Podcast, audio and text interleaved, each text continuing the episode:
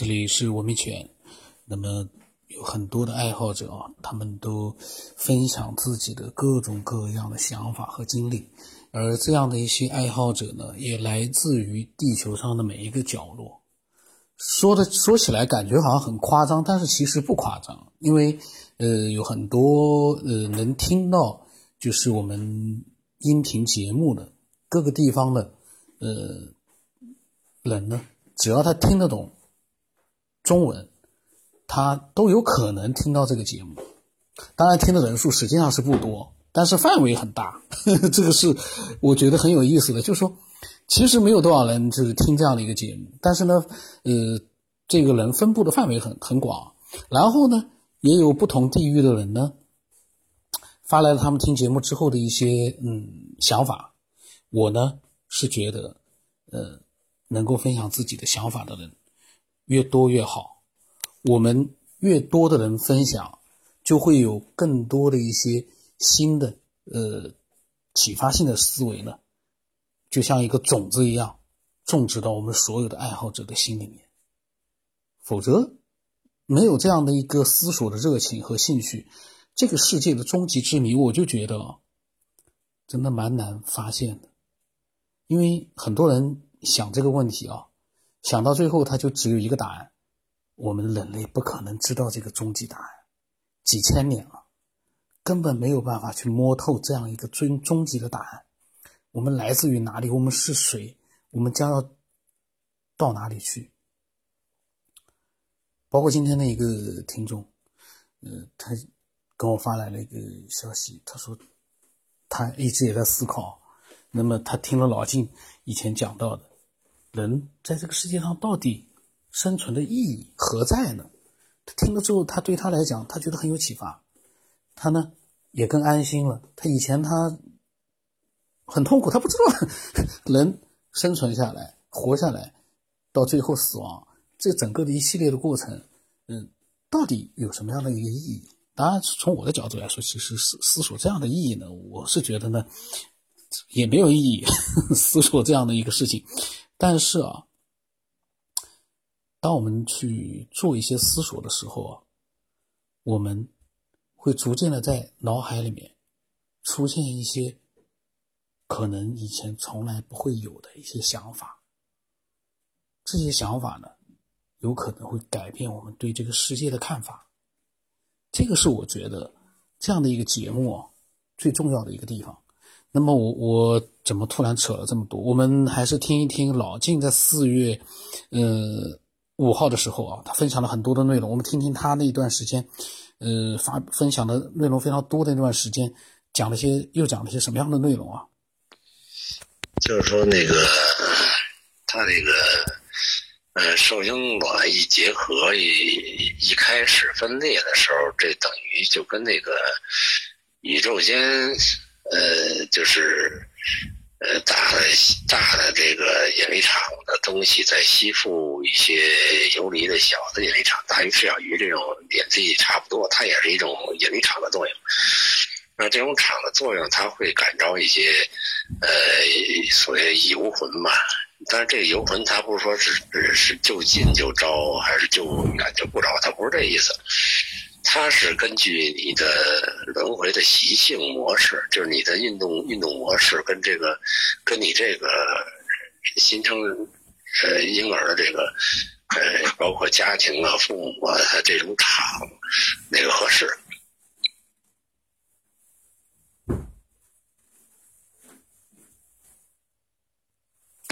那么这里头有，那你说有没有场作用，有没有力作用？它也有，呃，就是说你原来的一些习惯模式，这个跟跟他呢父母这家庭的这个土壤这个环境比较适应，比较适合，或者说呢，就是说，呃，比如说他那个游魂死之前，为什么说，呃，就是你的亲戚朋友或有关系的人，他基本上老是在你周围来来轮回呢，来投胎，就是他有一一念，就是原来他。那灵魂出走的时候，他有一些情感，有一些这个，呃，亲近的这个场能，他比你其他的人要强得多，所以他会有这个感召，就是这种感召是非常，呃，非常快的，就是越亲的人、越近的人，这个这个环境它是越容易感召。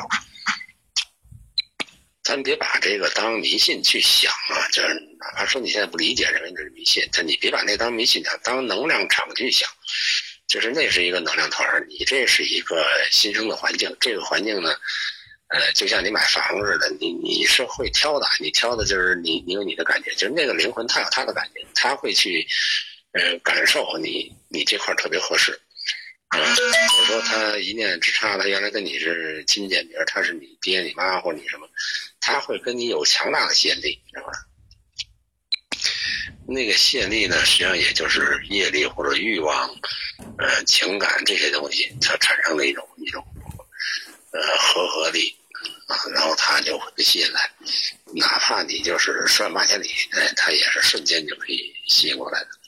先过来以后，他去跟你投胎，因为他比较合适嘛。你比如别的要去投胎的时候，你不合适，你你你可能有种排斥力在这儿，他是不排斥，他有吸引的，直接就来了。所以你就看以后这个孩子，他跟父母之间啊，或者说跟这个呃。这个周边环境里，他他适合，就是为什么叫门当户对啊？一个是后天教育的，一个是他先天有一些东西，他是，呃，他是合适的，就跟你是合适的。也就是说，你那个胎实际上是，呃，是别人选择你来找你的，啊，他投进来的。那么为什么叫十月怀胎呢？他怎么不是八月、五月一年半载？他怎么不这么说呢？就是实际上他那个就是那个那个灵魂进来以后呢，呃，等于是换了一新房嘛，换一新房，你毕竟住的他不太爽，不太舒服，他得适应，他得适应，感觉不对啊，他得适应。然后，然后他需要把他的那些习性要跟你这个新生的。呃，胎儿之间呢要形成一个磨合和指导，也就是说，你所有的呃演化过程，你从胎儿一直到长成一个成熟的婴儿，该出生之前，它是一个充分的意识和肉体之间的呃磨合和这个协调，啊，然后他还要指导你这个肉体去按照它原来的那个惯性去演化，原来那个模式惯性去演化，啊。所以，假如说你是一个纯动物的话，呃，那你就会是按照一个动物的模式去，呃，演化它将来的性情啊和它的意识里边什么都是按一个动物的状态。哎，所以说人不一样的，就是说，因为它这个进来的东西呢，它不仅仅是一个动物模式，它还有一些高智商的一些智慧模式在里头，所以它会驱动你这个人体的演化是按照。呃，这个高智商的，就是也就是说，他经历了呃这个发展阶段，他他经历了很很高级的发展阶段，这个模式，它比动物那个那个高级的多，啊，那个模式先进的多，它按照那个去去改造了你的这个动物本性，所以它会呈现出一种人性和动物性之间的差异性。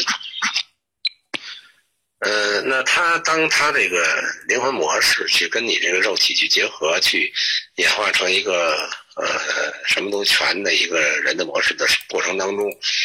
呃，他是有惯性记忆的，他并不是说有意识记忆，他是惯性记忆，就是他是这个模式在转，然后他原来的一些记忆的东西呢，他都会呃随着跟你的磨合过程，啊，逐渐他就是潜到一个深层潜意识里去。就那成下意识，就是它不会呈现一个显意识，也就是说，咱就跟喝那个，呃，喝的叫什么什么国汤啊，讲那个，就是你人出生以后，你潜意识的潜潜意识的东西你都忘掉，实际上就是说，他去适应一个新生儿的模式，在适应新生儿模模式的时候，他会把那些东西掩藏起来，他并不是忘掉了，他就是说，他搁到潜意识里，他不发挥作用。说呢，是它根据你这个动物本性的演化的这个历程，它会呃按照你这个这个这个进程或能量级去走的时候，那些东西它不显现，呃，只是显现你这个状态，呃，这么一个过程。当然，有的人呢，他可能这个没磨合好，会出现一些不一样的表现。比如说，有个有的有的人呢，就是他等于是这个这这叫孟婆汤嘛。有的人可能就是说他没丧失这个，他没没没就还在前世里留存，那就他就可能会记得前世的一些东西。呃，大部分呢可能都是按正常规律来说，他那些东西呢他都隐藏了啊，隐藏隐隐藏起来，或者说他不在你这个肉体层面上的大脑层面，因为肉体大脑它也是你肉体这个这个能量模式这个阶层上，它它它它没呃没串行。我们可以说就是，呃，符合你现在这个人体的这个能量模式的东西，它是呃保留了，然后是在另外一个层级上的东西，它就呃隐藏了，啊，就是它可能或或者说它不在一个宇宙空间里，啊，它等于那个藏在另外一个空间里，这个藏在这个就是明显的这个外抽屉那藏内内抽屉里边啊，藏保险柜里，就这个概念。呃，我的一个同事呢，我他亲自跟我说，他说他那个女儿，就是当初我说过一个，就是他练功练的最后看他老公都是白骨的那个，那个那个那个同事，他就是他女儿呢，他说他特别奇怪，就是他认为那女儿是神仙，就是他女儿刚出生时在产床的时候曾经说过一句话，就给大夫接生大夫吓吓傻了，就是他意思，他的话的意思就是说他嫌那个嫌那大夫他笨。我说你怎么那么笨呢？说那么一句，就新生儿哭完了以后，刚刚刚生下来一哭完了，就说一句话，那么笨呢？然后当时把在场的全吓傻了。后来他就再也没出现，也不说了。这这人家就认为这是不是听错了或者什么的？就是他当妈的嘛，他是听得很清楚，这孩子会说话，生下来就会说话。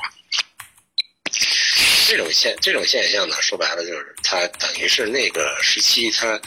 呃，还没有完全分离，就是他那个轨道还没分分离，就你属于显性的和属于隐性的，他有点有点混搭了，没弄明白怎么混搭，所以他就会冒出一个前世的一个意意识意识念头或者是闪现出来，那他会指挥他的这个现有的这个人体。那你说现有人体他那个孩子嗓子舌头什么的，就对于学说说话这些功能，他还没有学习到，但是呢，他是。从呃那个层级上过来的啊，那个层级过来，就跟就跟那个鹦鹉学舌似的，他会变换一个口腔，他会学学人的一个发音方式，这跟差不多。他他等于并不是有意识的东西啊，不是有意识的。呃，还有一种反的例子呢，就是比如说像这个咱们现在说的自闭症啊，什么这种。储存呐，反正这种东西呢，医学上讲呢，它就是说这个基因没弄明白，然后错乱的。怎么错乱的？你也没解释清楚，对吧？你就是说归结到那个乱了，怎么乱的？什么东西乱？什么使它乱的呀？对吧？它乱哪儿了？这你你都说清楚，你才能解释这个现象。你你不能说是我解释不了，我只是告诉你，哎，就那情况，大概齐，谁知道怎么回事？那就不科学，对吧？那不是一个科学东西。所以我理解呢，就是说他那个。那个灵魂在跟他肉体结合的时候呢，会有一些差错，就是说，或者说灵魂原来本身就带着一种差错信息，或者说呢，它结合的时候呢，跟它跟这个呃肉体的本身的这个原始灵魂之间，它会有一些冲突啊，比如说信息啊或者什么这个呃指令性的冲突，就是它没按你，也就是说没磨合完善啊，局部还有一些。错漏空缺，就这种这种情况出现，所以它就会导致一些先天性的毛病，比如说先天性心脏病啊、瓣膜没关紧呐，这些东西其实你从解剖学上来说呢，它就没关上，那凭什么你就哭一声它就关上了，那哭一声就没关上？这这是跟能量有关系，或者跟它原来的这些信息有关系。呃，我研究过这个。自闭症啊，就是因为我们在唐山一个公益活动的一个组，呃，他们有这个基本都是孩子自闭症的一个学校，校长包括底下，呃，我们给他们做了很长时间的一个父母之间的心理辅导，应该属于心理范畴嘛。就发现一个什么呢？就是，呃，如果父母的心态是一个平和状态的时候，这个孩子的状态是非常好的，就是他他很安静。而且呢，就是很有秩序，也也不闹，也不就是你教他做什么，他都很很乖巧的跟你去做。这个这个从父母来讲，大家反应都非常强烈，就是你说一旦父母的心塌下来，因为父母在那听课听什么都是很安静的，放松的一种状态的时候，孩子就特别好。呃，父母一到躁动的时候，这孩子实际上特别差。这实际上就是一种这个能量场的相互作用。作用，他那个模式呃不协调，不协调，然后你再给他一个，比如说你针对他是一个负面情绪，就是一个呃急躁啊，或者烦他呀，或者说这个你不喜欢他，就这种东西对他的那个反作用力是很强的，这这会会更扰乱他那个这个这个场的能量模式，所以他就会更躁动，更躁动啊，他就不安静。这说明就是说他内在的那个。之间是一种能量交换模式，就是大家那能量交换模式都在一个呃，就是能量体或者一个常态下作用。那也就是说，他这不是说我这个呃打你一下、骂你一下，肉肉体上接触这种简单的这种物理运动，不是这种情况。呃，自闭症呢，他实际上他并不是傻，就是说他自己的好多东西，他不像正常人那种表达，他会在自己的那能量圈里转。他不会跟外界产生一种能量交换，就是这种交换渠道被障碍，或者说呢，就说能量模式哪个转错了，他他他没跟跟外界能量关系他不协调，没调他就他就封闭，封闭封闭以后他就自己在那儿转，所以他很难接受外界的东西，他完全专注力和这个注意力都在自己的内部。啊，所以你很难很难跟他交流，也很难突破，也很难要教他学什么改什么，这都很困难。这我认为就是一个磨合不成功，就是他跟他的肉体，跟这个，因为肉体是一个接触外界信息的媒介嘛，所以说你内部跟外界你建立不起一个良良性的对流环境。因为但是大部分。家长啊都信西医啊，就确定说他是哪种自闭什么的，那些都是总结的现象，他并没有找到机理，就自闭的机理到底是什么？有的时候是产道挤压呀，什么这些东西，我觉得就就牵强附会啊，太牵强附会了，就是你并没有解释到一个根上去。所以我觉得这种方式也是一种猜测，但是呢，可以解释这个东西更更靠谱一点。还有一种可能呢，就是说他带着目的来的。啊，比如说他心里种下了很多不满呀、仇恨一些负面的东西比较多，就是他比较复杂的一种能量模式。然后呢，他是针对这个家庭、父母这个环境来的。啊，比如说就是人家说的什么这个这个果报关系，他他来，他可能就成心捣乱，或者说他就呃非要给你一种教育不可，就是让给你出点幺蛾子。啊，这也有可能，他是有目的性的，是有可能。那也是前世的一些，呃，一些这个业力因缘呀，造成的。就是他他种下的一些种子，那些那个动动能的那些种子，促使他那个转的东西就强烈了。然后他一定要找你做一个反作用力给他解了，你必须花大力气帮他解，啊，他需要你去帮他解，要否则他解不开，啊，这也是一种可能性。这是属于灵魂投胎的这么一个过程啊，就是说这个过程里头呢有一个特点，就是说他带着呃无始以来多少次这个世间阴间世间阴间他这个种下的这些所谓这个驱动它这个形成个性模式的这种这种能量能量能量体啊，它在接受下一次的。洗礼就是改造，他每次都是在来改造，一生当中都是来改造这个，呃，改造这个这个能能量模式的。因为他这个能量模式呢，是一种习性形成的，这个动势是一种原来想养成的习惯，按那个习惯它始终转下去。然后他只有在你这一世当中，你接触更多的外界环境，比如父母啊，或者说呃其他环境啊，地理环境啊，这都都在，都都是这些因素，外界因素。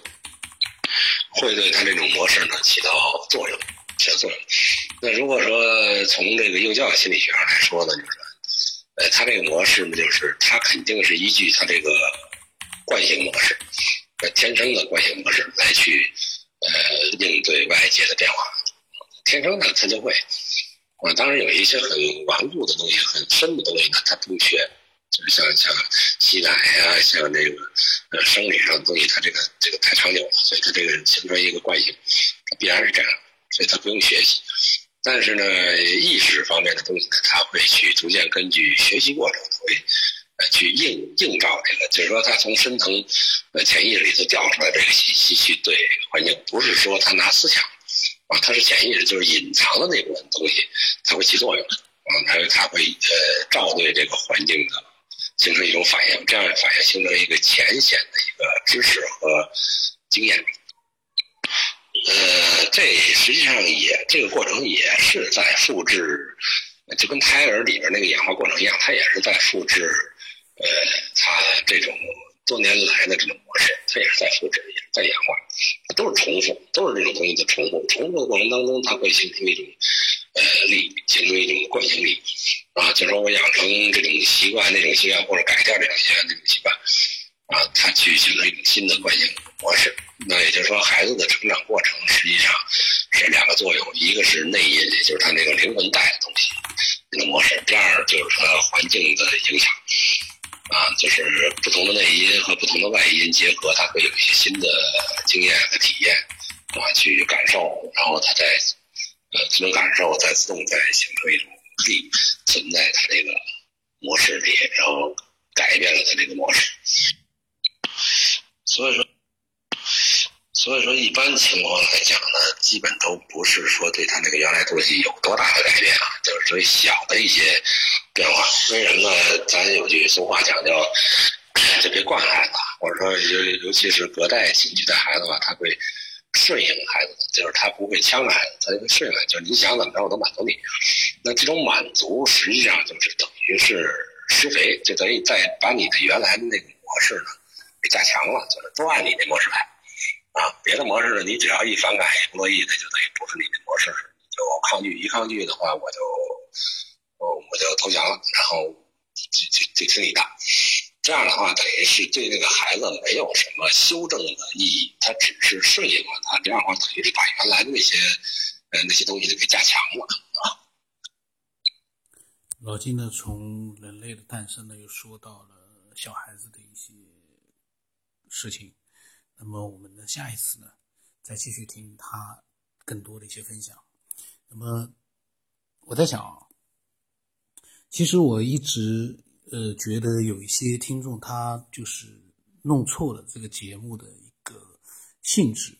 其实这个节目名字是叫《科学边缘》，意思呢就是说我们呢是科学爱好者，但是呢我们所分享的内容并不仅限于科学。因为科学呢，其实说句实话，嗯，我倒是希望有真正的科学家能够来分享一些，呃，比较客观真实的一些目前的一些科学的一些现状，呃，那么我们呢，其实作为思索者来讲呢，我们其实分享的内容不限于科学，我们凡是这个世界上在琢磨的、在探秘的、有疑惑的。或者关于人类的这个这个呃搞脑子的各种各样的一些内容，我觉得都能分享。所以呢，并不限于科学，因为我看 很多听众说：“哎，为什么那个科学这怎么都不是？”那么其实呢，这是一个错觉。我们这个节目呢，呃，希望各种各样的呃有自己的思考能力的。这样的一群人来分享，那么欢迎更多的人呢，呃，来做一个分享，呃，那么我的微信号码是 b r o n s 八八八，微信名字呢是九天以后，这两样号码，这个号码和名字对上号呢，基本上就是我了，没错的。呃，为什么这么说呢？因为一直有人问我你是不是谁谁谁，还有好几次有的人说你能不能发个语音证实一下你是青城太子。这个东西，你说换了是你，你心里面你该怎么？这个天天有人这样子，你觉得这个心里面？当然，我也一般来说我也不会回，一般呃比较就是这个正常的，稍微动动脑子的就知道这个是他没错的。我管他是管他怎么样，反正两个都对上了，我就分享我的内容就可以了，就可以自由自在的分享了。呃，当然，但是一般来说，如果是文字的话呢，我都会及及时的会会有一些回应的。那。今天就到这里吧，欢迎更多的人都能够呢加入到这个分享者的行列里面。